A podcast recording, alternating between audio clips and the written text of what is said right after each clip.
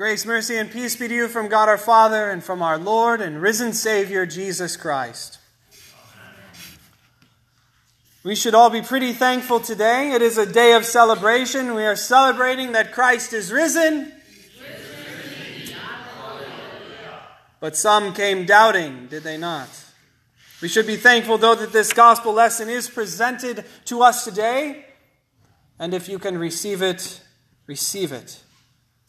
For we are thanking God that He saw it fit for our sake to make these events, these situations like that of appearing to the disciples without Thomas there, so that what Thomas was feeling, doubting, failing to understand, would come forth into the open air, be written down so that we might hear it and know that Christians struggle with doubt. Christians struggle in the faith. Christians struggle to believe some of the most difficult things that Scripture puts forward, like that the body that has died could and does, in fact, rise again. Thomas was not present with those disciples, even those who were still also weak in the faith, doubting and struggling with God's word, so that our faith would be strengthened. So that we would come forth from this day, go out into all the world, and in our life and in our conversation, make that good confession. This Jesus is my Lord and my God who has died to forgive me all my sins and is also raised for my justification. My Lord and my God is Jesus Christ. Thomas Thomas struggled at first. He was consumed by his thoughts of unbelief. And it took no small act of mercy or compassion for him to be once again confirmed in the faith, Jesus had to come back to those disciples, still behind locked doors. But he does it for us. For even now, this day, even after coming off of the great celebration of Easter, there is no doubt in my mind, in the whole world of Christendom, Christians who are struggling with their faith. It's especially hard in our day and age when I guess people are making it a point to disprove the words of Scripture, to make it seem so unreasonable, so fairy tale that it could not happen. But so much of what is written in Scripture is impossible with men. I mean, this is not just the New Testament, this is absolutely the Old Testament as well.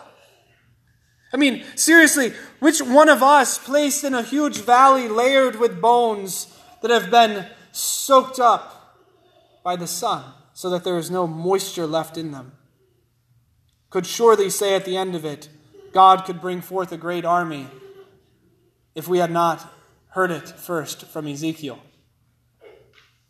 For that, my friends, it is ridiculous. It is impossible in our minds to look upon bones that are so very dry. Not that that really has anything that would add to it because it's still a bone. And yet, see these bones and think that they could come bone upon bone and have sinews attached to them and then flesh covering that. Forget about the breath. I still can't believe that. Only by faith could we accept such impossible things. But here the prophet of Ezekiel says, He saw Bone come upon bone, sinews formed between them, and flesh began to cover them. And if that was not enough to show us that God will raise the flesh from its death, He not only raises the flesh, but gives it breath, puts His Spirit within it. He made them not only resurrect, but come alive again. For what is impossible with men is certainly possible with God. It is often that Christians sometimes have seasons of faith. By that I mean, in one time of the year or in their life, their faith is strong, bold, unwavering. But in another time, it is weakened, sometimes doubting, shaking, or trembling. And this is what we come to find as we read the Scriptures. That although the Scriptures do much and everything to strengthen us in the faith, keep us firm in it, deliver to us the forgiveness of sins, life, and salvation, we still have outward forces acting upon us so that we go through seasons where sometimes we are bold and sometimes we are weak. And so it was with Thomas, who was put before us as an example. For just weeks before our text today, before Jesus was led into Jerusalem on Palm Sunday, there was a time when Jesus heard that the word that Lazarus was extremely sick. And at this time, all the disciples were in fear because Jesus had left Judea, because the Jews were seeking to stone him there, to kill him. And it would be crazy to go back into the midst of the den of lions, the enemies of Jesus, to go back for his friend Lazarus. And all the disciples were against Jesus going back, except for Thomas. Surprising, right? Thomas didn't have fear at this time. Thomas was not doubting that Jesus would go back and be there for his friend Lazarus, and it would be a good thing. For he spoke up and he said, Let us go with him that we may die with him.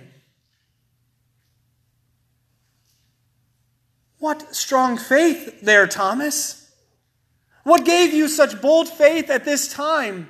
And yet, just weeks later, you say, I will not believe in the resurrection unless I see the wounds in his hands and in his feet and put my hand into his side. Who is this Thomas with such bold and excellent faith? For there in Judea, he would not only go to be with Christ and witness a good thing, but he would witness the resurrection from the dead of a man named Lazarus. But now, when Jesus has been said to have been raised from the dead and appeared to the disciples, he is weak in his faith, doubting fearful. He wanted more than the testimony of eyewitnesses who had seen Jesus. He wanted more than the Word of God. And for this, he was found to be sinful, led to doubt and unbelief. And though we should never rejoice in the sins of others, it was God who was being gracious to us gracious in his visitation to the disciples, coming at a time when Thomas was not there, so that the example of his unbelief might be recorded to benefit us. For when one of the apostles, the 12 pillars of the Christian church, falls, it becomes good for us to see and to know that God helps them in their weakness. That because of Christ's crucifixion and death, and resurrection. He is to us a merciful and compassionate God, a God who comes to us in our weakness to strengthen us, to confirm us in the faith. When we see that Christ did so much to help his dear disciples in their fear and trepidation, doubt and unbelief, we know that God will also help us that he will also come to our aid and not abandon us. It was Thomas's late faith to believe in the resurrection that gives to us even a further proof and boldness, foundation that there should be no reason to doubt the resurrection of Christ. For if one who was so firmly adamant against believing such impossibility repents and believes, what reason is there for us to doubt? We have now such a firm foundation. For what is impossible with man is possible with God. And so that no one would have any excuse to deny Christ's resurrection from the dead, he appeared to even many more than just the apostles. He appeared to 500 and more people. Even though he had spoken, saying, On the third day I will rise again, still, confirming this word, he appears to people. And they write down their testimony for us because we have not seen. And though we have not seen, God has said that faith to believe comes by hearing this word. Faith comes by hearing the word of Christ. And so it is sufficient for us. It is sufficient that he has not shown himself to us, but has spoken through the apostles, through weak sinners, through those who doubted and who were plagued with unbelief. He spoke with them, showed himself to them, and they have written their testimony, so that we would not doubt, but believe. God has not waited for any of us to come to him. He has rather shown himself to us in our weakness. He comes and is among us in his word and in his sacrament, saying, Peace be with you. And what is peace? Peace for poor sinners is this that you believe that Christ laid down his life and died for sins, and that on the third day he was raised for your justification, so that the reign of sin has ended, so that sin can no longer condemn you. The devil can no longer be victorious over you, that death cannot kill you, and that hell cannot keep you. Is there anything greater than that? Is there anything more peaceful than knowing those things? This peace is the peace he leaves with us. It is yours now if it was not already, and God gives it freely to you. Mercifully, he gives it to you. Tenderly, compassionately, he gives this peace to you, just as he gave it freely to the disciples who were in fear hiding behind closed doors. He gives it freely even to the one who said, I will not believe unless I see. He gives this peace freely to you. To all who will hear and believe the word, you will have the Holy Spirit. You will have the forgiveness of sins, for it is the Spirit who brings it to you and declares you innocent, not guilty.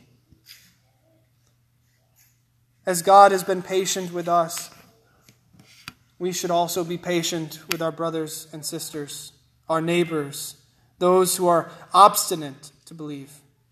For Jesus did not refuse poor sinners, nor did he break those who were weak in faith, nor did he refuse those who are even doubting in unbelief. And so we, sh- we should follow his example. We should commit ourselves to patiently and tenderly instructing the youth those who are in a season of weakness or in doubt, bringing them the Word of God and walking alongside of them until they are once again renewed in the faith.